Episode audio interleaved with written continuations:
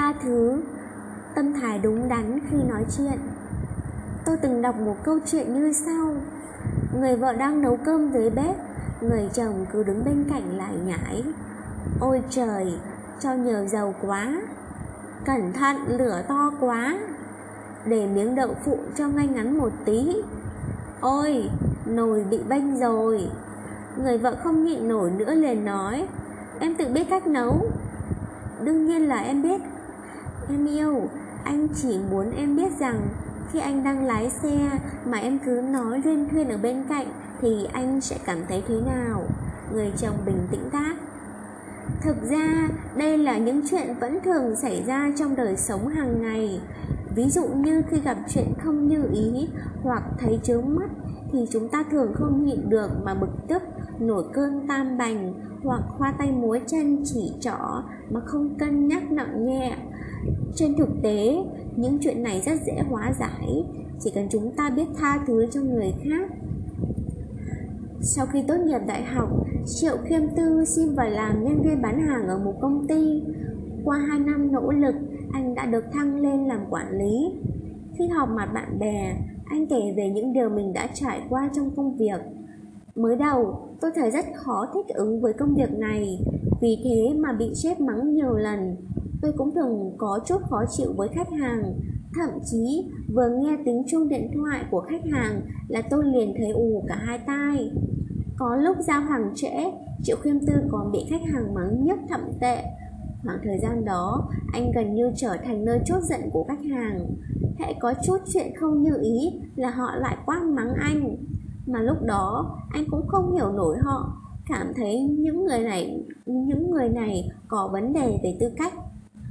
Nhưng sau mấy lần qua lại, anh dần dần thay đổi cách nhìn đối với thái độ của họ. Bởi vì sau khi nói chuyện với khách hàng, anh mới biết rằng ai cũng có khó khăn của mình. Nếu họ không nhận được hàng đúng hạn, sẽ dẫn đến tổn thất rất lớn. Thậm chí có lúc áp lực của họ phải chịu còn lớn hơn anh. Chính vì hiểu ra điều này, anh đã hoàn toàn thay đổi thái độ với họ. Anh hết sức giúp đỡ họ, giải quyết vấn đề. Khách hàng cũng tin tưởng đặt nhiều đơn hàng hơn. Từ đó, anh mới có thể đi đến ngày hôm nay.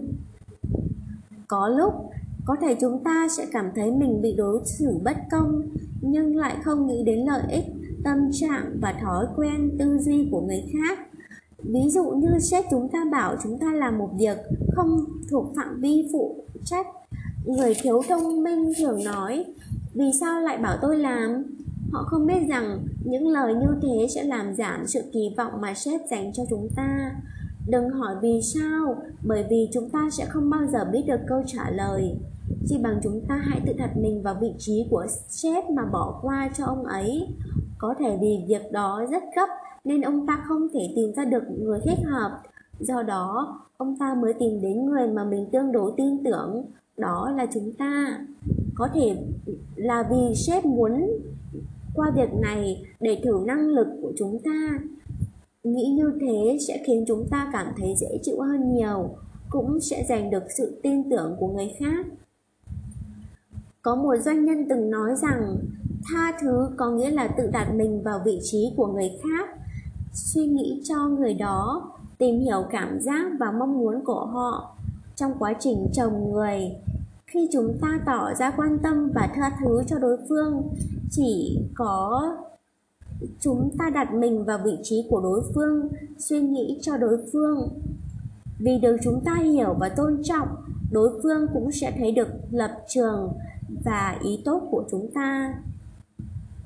Do đó, họ sẽ có những hành động tích cực và phù hợp để đáp lại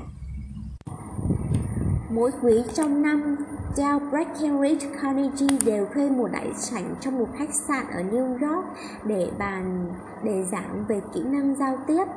Nhưng có một quý, khi ông vừa bắt đầu khai giảng thì giám đốc khách sạn lại yêu cầu phải trả số tiền thuê gấp 4 lần trước kia. Mà lúc này, vé vào cổng đã phát hết, công tác chuẩn bị cho buổi học cũng đều đã hoàn thành. Carnegie suy nghĩ một chút, sau đó mới đi tìm giám đốc. Đầu tiên, ông tỏ ý hiểu và thông cảm với quyết định tăng giá thuê của giám đốc khách sạn. Sau đó giúp ông ta phân tích mặt lợi và mặt hại của khách của cách làm cách làm này. Ông nói có một điều lợi đại sảnh không phục vụ cho mục đích giảng dạy mà dành cho việc tổ chức vũ hội, thì ông có thể thu được một khoản tiền lớn. Bởi vì thời gian cho loại hoạt động này không dài, mỗi lần họ lại trả cho ông một khoản tiền thuê rất cao. Cho tôi thuê, hiển nhiên là ông đã chịu thiệt rất nhiều. Còn mặt bất lợi là, đầu tiên, ông tăng giá thuê của tôi lại làm giảm thu nhập của mình bởi vì, trên thực tế, xem như ông đã đuổi tôi đi. Vì tôi không trả nổi tiền thuê sẽ phải tìm một nơi khác. Còn có một chuyện khác không có lợi cho ông. Buổi học này sẽ thu hút hàng ngàn người có văn hóa, có giáo dục thuộc tầng lớp trung thượng lưu đến khách sạn của ông nghe giảng. Đối với ông, thực ra đây chính là một buổi quảng cáo sống động mà lại miễn phí. Mong ông hãy suy nghĩ cẩn thận rồi trả lời tôi cuối cùng, đương nhiên, vị giám đốc kia đã nhượng bộ, điều chỉnh về mức giá trước kia. Khi khuyên bảo người khác thì phải nói với sự thông cảm. Đương nhiên, có thể đối phương sai ở một điểm nào đó, nhưng cũng có thể họ có nỗi khổ khó khăn. Khó nói, cho nên, khi khuyên người khác phải thông cảm với chỗ khó của họ không nên một mực cầu, cưỡng cầu hoặc ra sức chỉ trích đối phương. Lúc cần thiết phải đi sâu vào nội tâm của đối phương, giúp họ chữa dứt tâm bệnh. Khi đối phương đang kích động, không phải là thời điểm thích hợp để khuyên can, bởi vì khi đang kích động, họ sẽ không còn tỉnh táo nữa, không thể hiểu được ý bạn. Lúc này, nếu khuyên can chẳng những không giải quyết được vấn đề mà còn đổ thêm dầu vào lửa trực tiếp chỉ trích sai lầm của người khác sẽ dẫn đến đối phương có tâm lý phản kháng. Khi giữa bạn và đối phương nảy sinh tranh chấp, sẽ khiến quan hệ đôi bên rơi vào bế tắc. Nếu lúc đó, chúng ta để ý đến lòng tự tôn và phẩm giá của đối phương, giữ thể diện cho họ, thì sẽ không phá hỏng mối quan hệ giữa đôi bên.